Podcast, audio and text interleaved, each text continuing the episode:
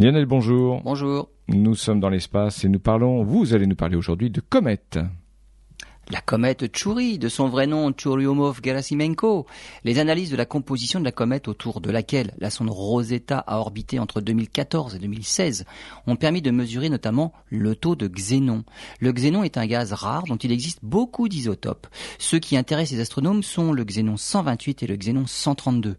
Sur Terre, on trouve des échantillons dans l'atmosphère primitive de notre planète, dans des forages, des roches âgées de 3,3 milliards d'années. Et bien, ces roches contiennent des bulles qui ont piégé l'eau et dont la composition de l'atmosphère, et donc la composition de l'atmosphère qui régnait alors sur Terre.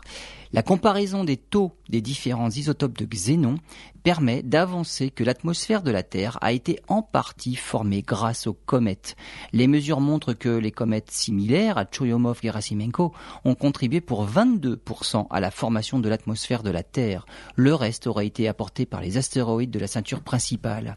L'atmosphère contient la signature de certaines comètes, mais les analyses ont également montré que les comètes elles-mêmes portent la signature d'une origine carrément externe au système solaire lui-même. Leur composition isotopique est légèrement différente de ce qu'on trouve dans le système solaire.